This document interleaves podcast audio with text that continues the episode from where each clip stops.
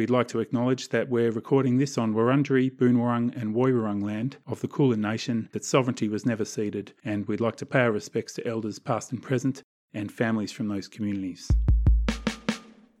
Well, I'm not going to get into what I know or what I don't know. Here's what I know. No one is the suppository of all wisdom. It's like medicine, though. You have to, you have to write the stuff, or else what are you, what are you going to do with the feelings inside? Waitress walks over to me. Hey, what you reading for?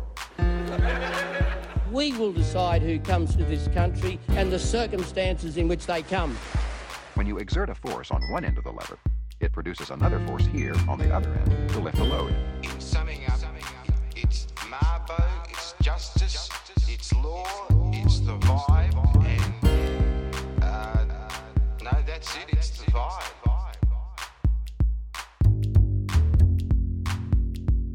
So, welcome to the finale of the podcast. I can't wait for this to happen because I've been waiting for Manushka to come on this show and join in with me about this weird kind of view of life and laughing at how crazy life can be. Um, and Manushka, as you'll find out during the episode, Manushka is really responsible for like pushing my brain at different points over the years to think about things that have ended up kind of gelling in the form of this podcast. So, thank you, Manushka, and welcome. Wow. I'm I feel, you know, what's the word? now frozen. Freaked out. Freaked out. Like, I had no idea that I had any kind of impact whatsoever. But Yeah. yeah, that's great. Yeah, good one. Always happy to help. is part of you thinking that everyone else in the library can hear us, and even though we've booked a room, we might still be making too much noise? No, it's not the library. It's who could potentially out there be listening to this eventually. Freaks me out a bit. But you are, I mean, were you thinking that when you were presenting on MTV? Were you like, what if someone watches MTV? Well, I didn't present on MTV. I was behind the scenes on MTV. Oh, okay, right. So I it's thought always you did easier. a touch of presenting. Yes, I have. I have. I did a, uh show once, like a racing cars kind Yeah. of thing. Yes, yes. It uh, it didn't go well. Because you were a Formula One model, or are still. no, I, I was well once, always. Yeah, right, right, yeah. Like being a president of the United States, like Mr. President or Mrs. President, like they never, even though they've been superseded and other people are in the role, they're always referred to as the president. So you're still a Formula One. No, I don't think I ever was, to be honest. I just went along for the ride. What are you talking was- You will Well, have the most longevity. Head, yeah, uh, but in my head, I, I wasn't a Formula One girl because that's not doesn't fit into my perception of myself. Oh, I see. Okay. You know, Yeah. uh, it's a bit like floozy-ish. Like I don't consider Mm. myself. Oh, of a thing to do. Yes, yeah, yeah. So, uh, I, I think there's great character to being able to do floozy-ish things. Like, I would say that 60% of my life is floozy-ish. oh yeah. Oh, Is- for sure. Do you like that aspect, the Yeah. floozy aspect? Yeah, I feel like um, it's me not taking myself or things around me too seriously. Yeah, that's a good thing. and even like like even working five or six years in politics and you know pounding the pavement and having thousands of conversations with voters and doing so much to like train up other people and stuff. Like it all sounds very serious but i was an absolute policy bimbo would be the word. Like you don't need to be an expert about this stuff. And even like that's carried through to this show. The world's so bad you have to laugh. We'll take a serious issue and just sort of like turn it around and and find the funny elements and the stupid elements. And we're obviously revealing the stupid elements of ourselves as we go. So, Yeah. so that's kind of been the pattern over the last sort of five episodes in the first season. But yeah like that's carried through. That idea of being like a policy bimbo when i'm actually working in politics has, has definitely carried over into this podcast where I really want people to feel like you don't need to be some expert to be sort of like a talking head on television and talk about politics. Like the things that are in our lives are meaningful and that and just the nature that we're all alive, that we all have um, a voice and an opinion and a view and an experience that is uh, that is worth sharing. So what what do you what do you think of this idea? Do you ever do you ever feel like you get run off the spot because you don't feel like you're an expert enough to speak on something? Yeah, I mean, I guess what what qualifies someone to be an expert though to speak on something like Exactly. you know It's like the invitation if you think you are, you are. Totally, totally. I, I've been watching the American political, like my favorite soap opera to watch Trump? at the moment is Donald Trump on YouTube, and I kind of flick around between like the Young Turks, really lefty stuff, to like the Damage Report, and then through to like MSNBC and CNN, and and then a bit of Fox and Friends as well, just to see like what the different outlets are saying. Uh, about the same thing. So I, I just find he's installed so many people who clearly aren't experts. They're Right. just in that role because they're in that role. Like Because they're yes men. Is that what he's after? totally yes, not even yes. Like what's more of a yes than yes? yes, Trump, my lover, or something. So what do you think of his Hell latest yes. antics with Maybe the it's wall? like they're hell yes, shoot your gun into the roof, men. How's that? That's good What do I think? I love the like the whole wall thing. Yeah, so crazy, fantastic. He's like, I just think it's like a magical live theater play that we're all being exposed to, Yeah, and the fact that he's got his hands on the nukes just adds that extra- Excitement. excitement. Yeah, frisson in the audience. You know, I'm watching a play about a fire, and I could actually burn in this fire. I mean, that's beautiful. Yeah. He, it's increasing the stakes, right? Yeah, totally. I think it's life imitating art in a major way, and I, you know, I love it. Um, so anyway, so what, why, what have I said to you so far about why I'm so excited to have you on the show, and like my various attempts? Please tell the audience out there my various attempts to like get you writing the blog with me and like making something, inviting you to come and do something. Like, why, why? What's your view of of me trying to like get to like this moment? Uh, you've been very proactive for sure. Yeah? Is that really Uh, polite way of saying I'm a pain in the neck? No, no, no. It, like it's it's really admirable that Oh, you've thanks. yeah that you've gone out there and you put stuff out. Like a lot of people talk about it, Oh. but very few people do it. Yeah.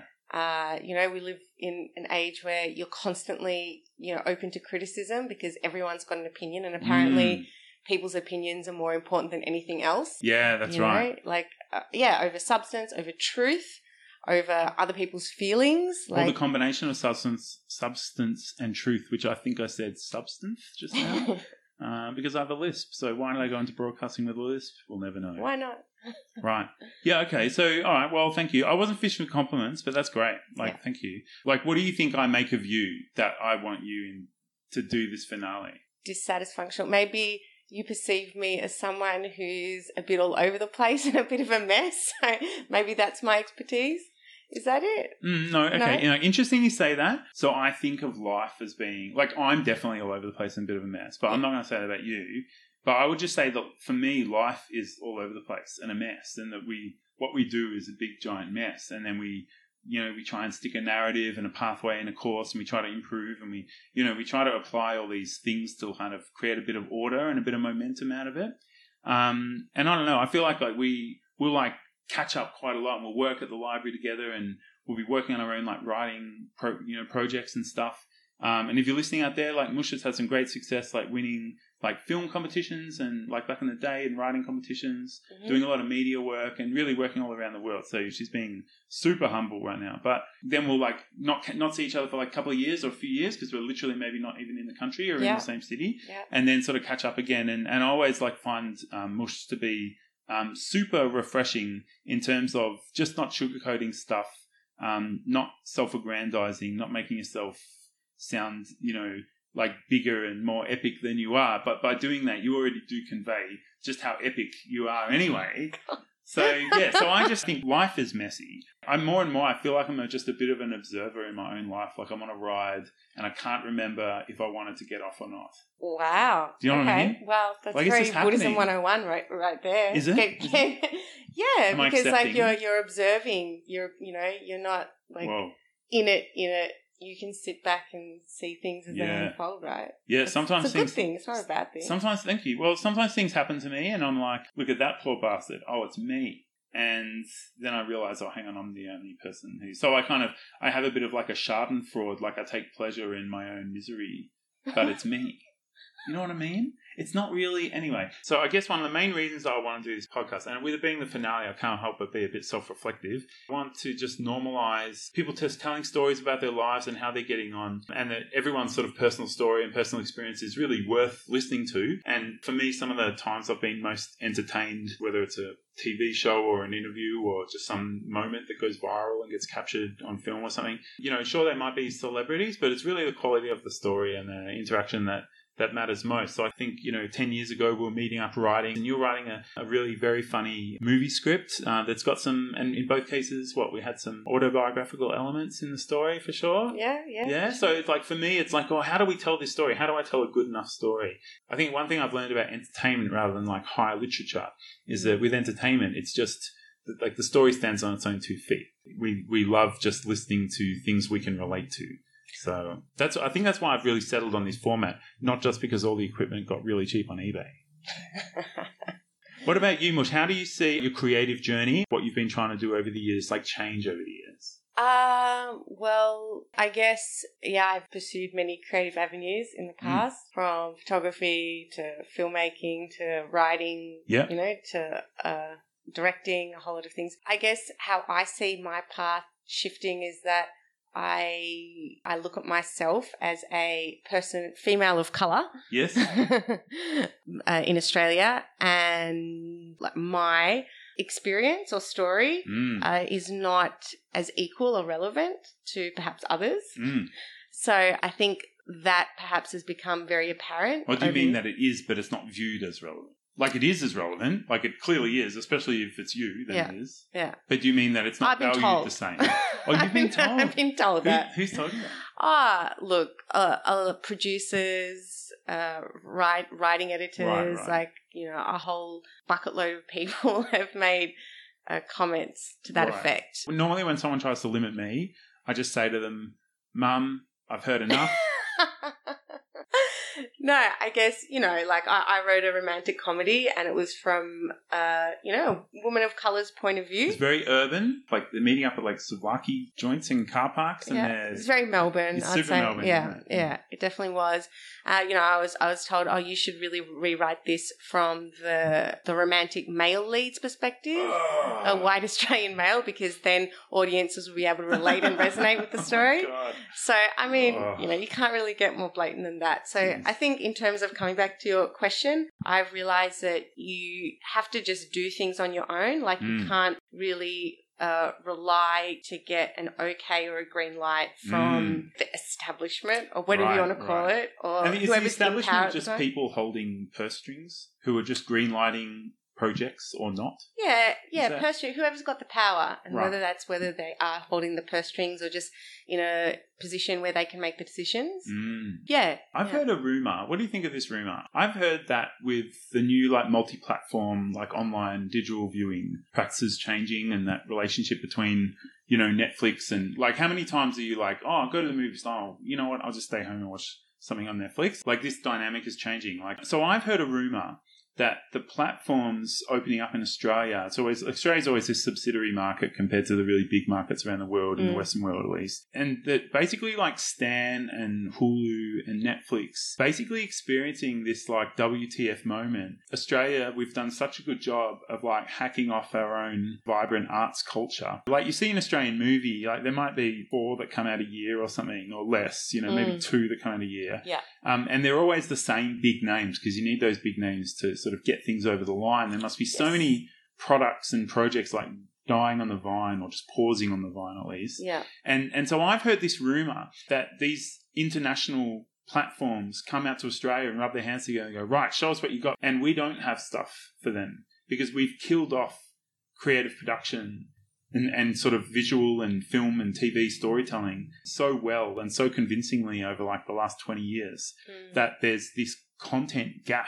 Have you talked to anyone or got the sense of that? Uh, you know, have you heard anything like that? Well, I haven't really explored that new space as much, Right. but I probably would tend to agree with what you're saying Mm. in that there is this kind of gap of content and the reason is from my what I have been told or what I've learned along the way Mm. is that you know the way the industry has been structured it is heavily been funded by the government yeah. and the funding bodies. So that what what's happened is that they have particular kind of rules in place where they will only look at projects with people attached to them That's who have had a couple of other projects under the belt. So basically, Yes. it's the same people that get recycled through the system again, which Yeah. essentially probably means the same stories, the same point Right, of view, right, the right. same ideas. They just Yes. get you know. So So the logic of the market and, and repetition for storytelling. Yeah. The thing is, your story's so it's so like it engages with like romantic comedy tropes. Like it is, it's a funny, heartwarming. I thought it would check a lot of those boxes. Yeah, you think, but you also have to get people to agree to look at it. I mean, I, I've been I've been told by another production company that uh, after being, you know, having a mutual connection, refer me over Ah, to them. ah. That oh, we've already got one. We're already looking at one project with an Indian lead female, so Oh, we tick. won't be looking anymore. So they've ticked their one diversity box. Did they even finish the sentence, like- or did they just go so dot dot dot and everyone Oh. understands that there's no room for two kind of thing? Well, that that, that was absolutely the Wow. implication of that. That Yeah. you know we've got. Well, why do you need you know two stories out there Yeah, yeah. in the cultural landscape of you know Indian females in Yeah. Australia? Because apparently Australia is you know they're, they're invisible or something, or like there's only room for one. But that's the way it is. As I said, coming back to the point, I think you just have to accept the environment for what it is Mm. and just go out and do your own thing and just not create content or projects that require those Mm, kinds of mm, mm. people or institutions to give you the go ahead. Like you just have to do it yourself. Yeah, yeah, yeah. You know what? It's a long time now. It's like a decade ago. Yeah. Like I wrote a novel, got one chapter published, uh, had a few people, have a few industry people kind of sniffing around because they like the project. But you know, I'll be the first to admit it. Probably it just wasn't developed enough as a whole entity. Uh, I got paid to publish a chapter of it in a literary journal. You know, in Yeah. Australia, so I got paid like six hundred fifty dollars for a 3000 word chapter and just thought like yes i've finally made it. Like but really that's just this like interim thing.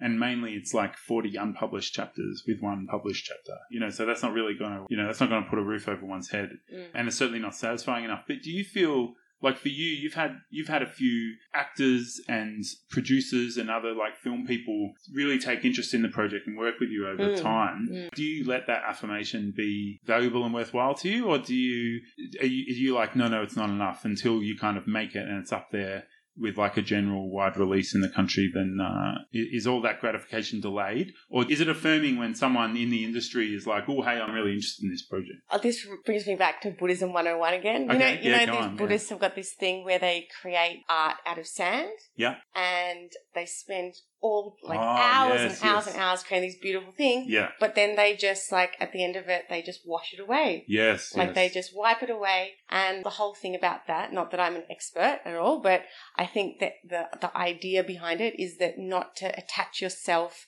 to like the praise or the pat on the back or the Mm. likes or whatever Yes, yes. that you know you can get for something it's Yes. it's the pure joy of creating something that you have to really take pleasure in not other people telling you how great it Mm. or whatever but that's of course that's lovely to hear Yeah, but it, it probably can't be you know the the reason to do something totally. you know otherwise you probably won't ever be satisfied but it's Yeah. just in the act of creating something that you you know you derive the pleasure from that Yeah, yeah. and um, yeah, of course, you know, if you put a lot of effort and time and energy into something, you do want to see it run its full course. Mm, mm, So mm. that's probably definitely frustrating. Yeah. But, you know, I've had actors and a whole lot of people read it and they've been really moved or affected by Mm. it. And that that's great. It's worth something, isn't it? They're it's worth getting that. something. It's worth something. I I, think, and I've read, I've seen a couple of different lots of actors read your screenplay out and Yeah. do that performance, and everyone in the room is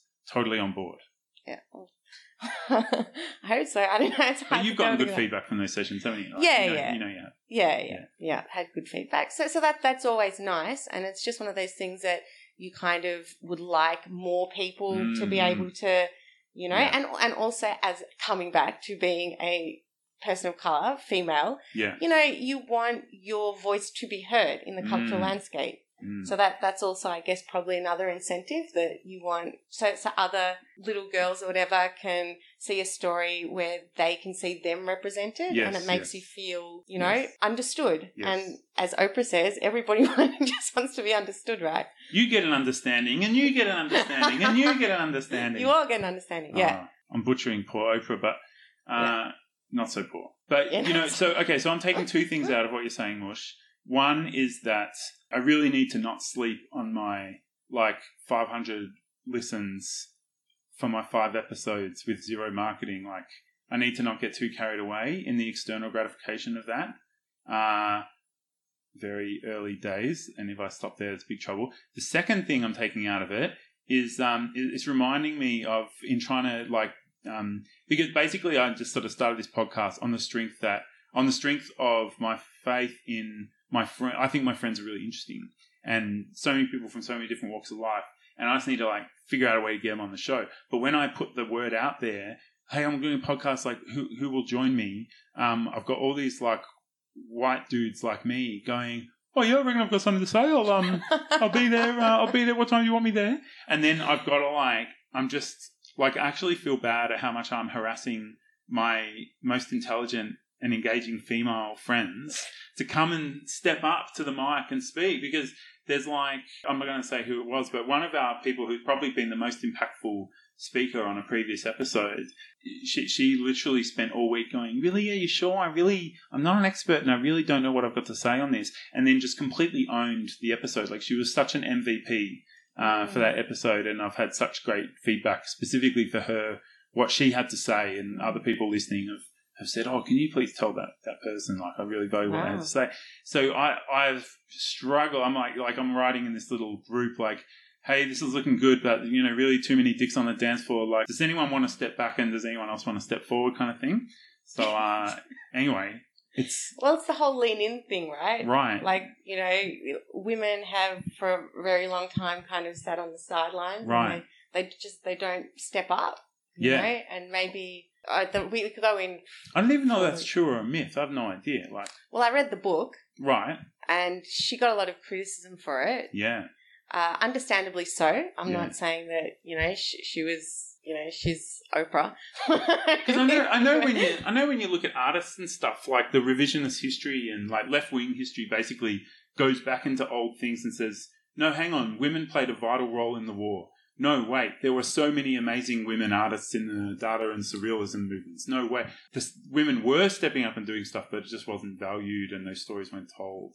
And the big things like getting those stories told. But I, I sort of, I don't, I can't link that up to my experience because the irony is that if I really bother someone to come on the show, then I'm just telling a woman what to do to have a voice, and they're not. You know what I mean? Like but it's you're an amazing them, irony. you're inviting them, Totally. right? Yeah, so, but, but you're you're you're like giving them the option to, and then it's up to them whether they step up and Yeah. actually want to do this or not. yeah. Uh, but but but I do believe it's a thing, and part of it might be because there's society values women for their physical attributes, Yeah. and so you.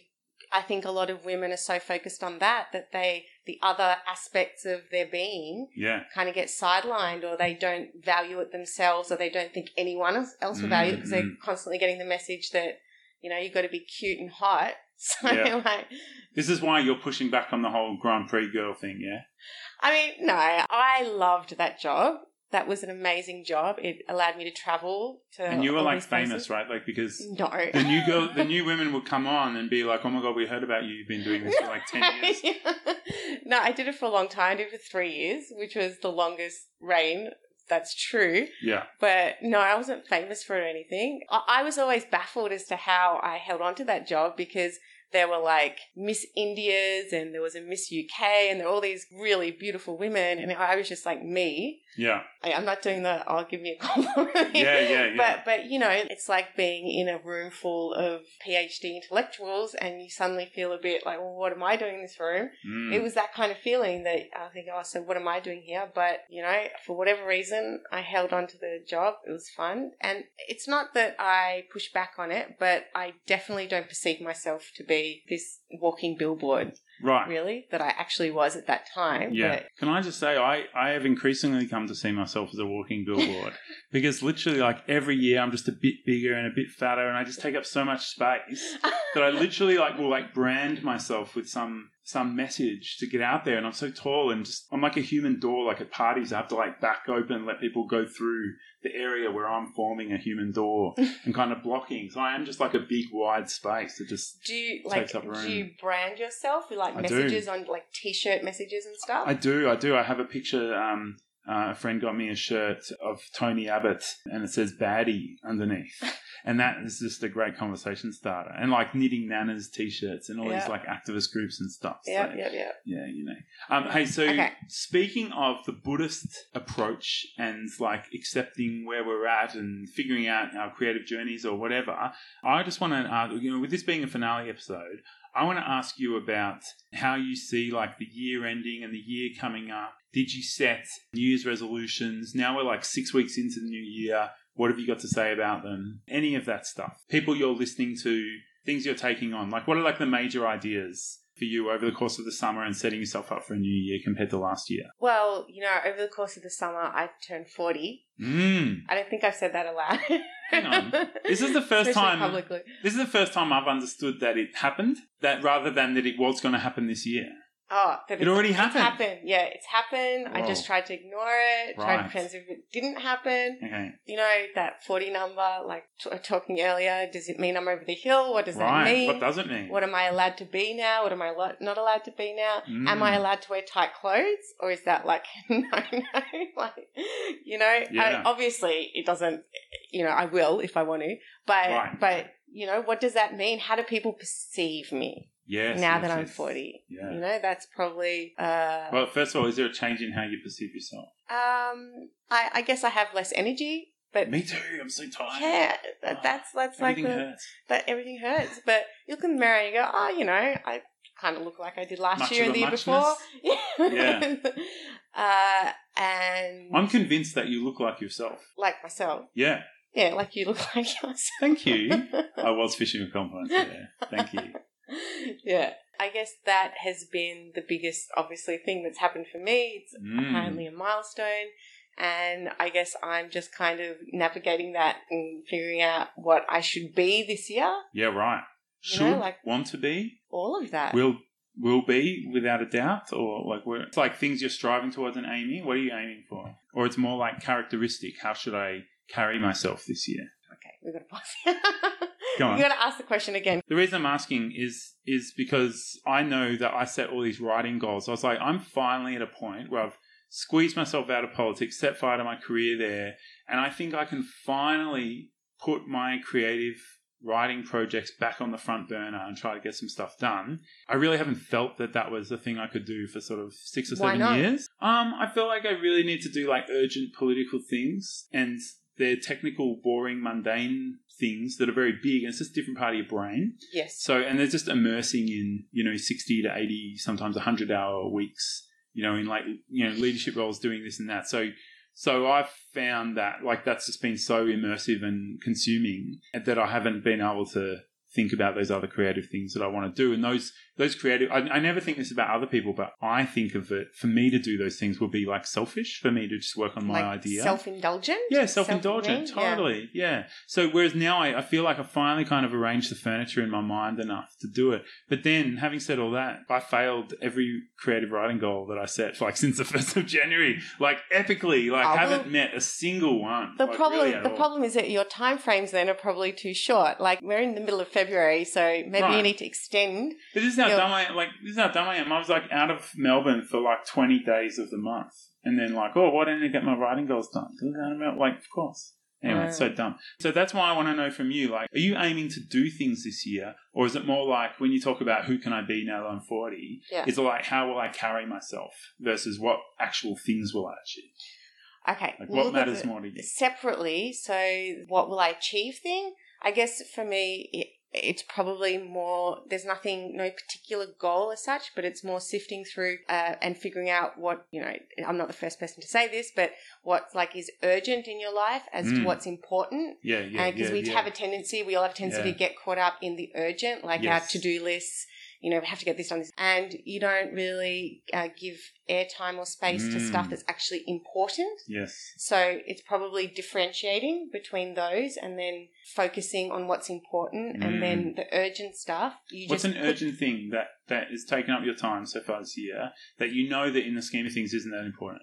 um, cleaning the house. Yeah, right, right. I need to do this. Yeah, well, yeah, exactly. Just the stuff that you know you've got to do, like we're talking about with creative stuff. If you're also juggling paid work, like the Mm. paid work stuff becomes urgent, like it has to be done, has to be done. Totally. So the other creative pursuits, they might be important to you. They Mm. might not be important to the world, but they might be important to you in terms of like you feeling like you're expressing or creating something. Yeah. Uh, but because they're not urgent, and Mm. like exactly what you're talking about, you ha- feel disappointed you haven't met your deadlines because all this other stuff comes in the way, Yeah. uh, and you don't focus the energy or first of all differentiate. Okay, really, what's important to me, and Mm, I'll mm. put time and energy into that Yes. not just all the stuff I have to do. Because a lot of the stuff you have to do can usually wait. It's just that, you know, we're just so conditioned into being like these getting things done creatures, like get it Mm. done, get it done. Whether it's like life goals, like get married, buy a house, Whoa, have whoa. kids. Whoa. Back up the truck. Whoa, is that how often are you thinking of these things? no, I mean I'm 40, so I have to start thinking about them at some point. But I don't know. It all depends on whether they're like urgent or important. Because I think I'm done. I think I kind of navigated all the landmines on all the points where I could have done like epic domesticity. Or like I know like a couple of ex girlfriends where our bodies wanted us to have children, like just magnetically attracted to have kids. Like I Yeah. and I feel like I got through my thirties like by the skin of my teeth. Like, you were, you're Whew. you're talking like they What a were uh, like obstacles that you had to get around. not like the- obstacles, no, that I could, could have so easily just like fallen in a big hole and be stuck raising some kid for twenty years. Talk about Yeah. never getting to the important stuff. You have a kid. That Yeah, but- important stuff's never going to But happen. you know, like that's just the thing, though. Like for some people, that is the important stuff. It's Don't not understand what you're talking about. I wish I understood what you're saying. yeah. Hey, do we want to talk about a time that that mutual friends were trying to tell you to settle down and settle for the next?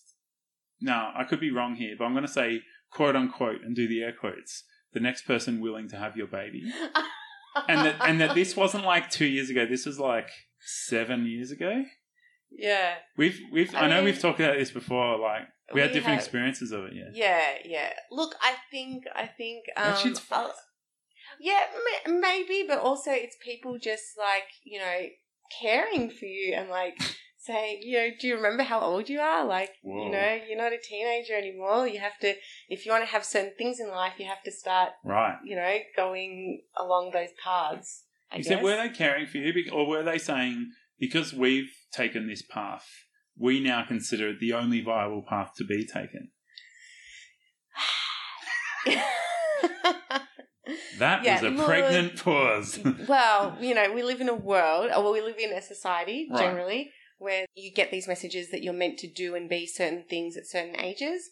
And it's very hard to deviate because you're made to feel wrong, or as if- right, right. you know. But it's not wrong; it's just different. Mm, mm. So you know, if other people impose that upon you, it's really up to you to sit between what's you know urgent and important, That's right. and decide what works for you. Now I'm I as I, I think I've explained this to you before, but I want to tell people out there. But I'm so relieved now. I'm so relieved that we chatted about this like a month ago or so because um my experience, listeners, was that basically these guys gave Manushka some really bad advice and got totally in her business. And I was like, "What? This is bullshit!" And I was like freaking out and acting out and stuff. And they were like, "Don't wake our child." A. B. Though Mush was saying, "Yeah, you know what? I think you're right." And I was like, "No, Manushka, like Manushka somehow like internalized like the voice of the enemy or something."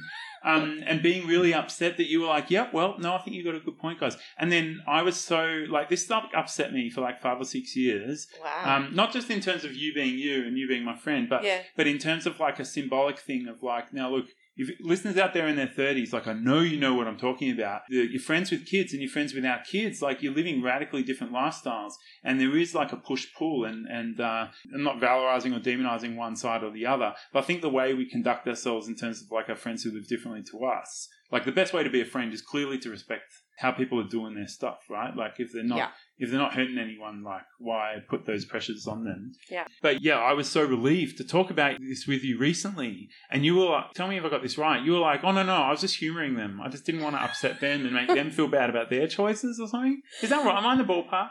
yeah, yeah, kind of like I was so emotional about that. I might not have even remembered it properly. you know? No, no, no, no. You that that was probably my response. I was like, Whoa. okay, this is these people have that opinion, and I'm going to take it on board. Like, it's not like I'm, you know, making their opinion not valid or anything to me.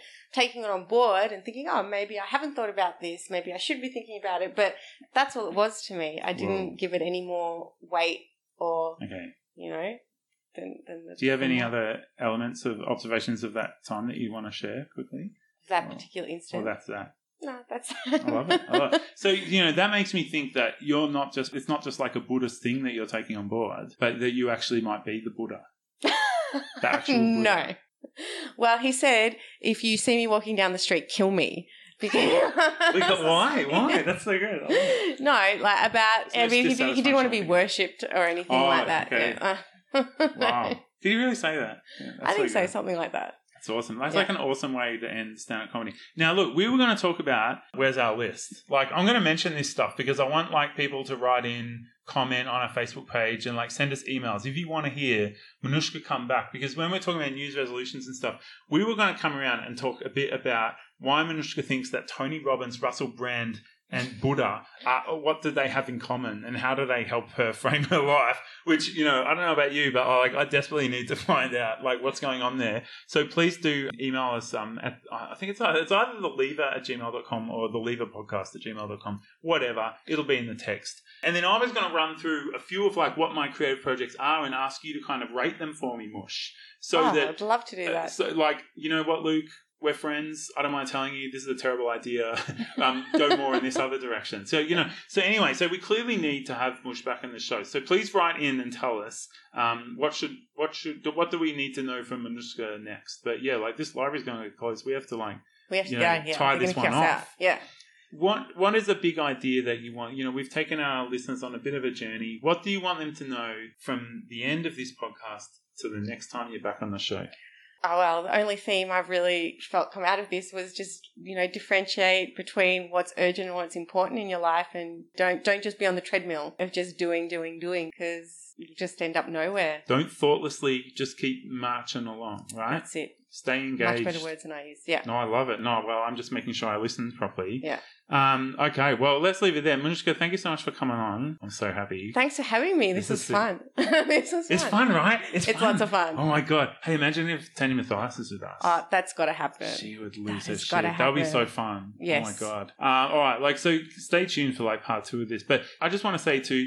That I couldn't be ending season one of The Lever with, with someone better because Mush really gave me all these great ideas for the whole dysatisfunctional neologism term of thing of being dissatisfied and being dysfunctional and trying to figure it out as you go. So that's really what The Lever, you know, where that really comes from. So Mush, thank you so much for coming. Thanks for having me. Can't wait to have you back. See you later. Me too. Bye. Bye. Bye.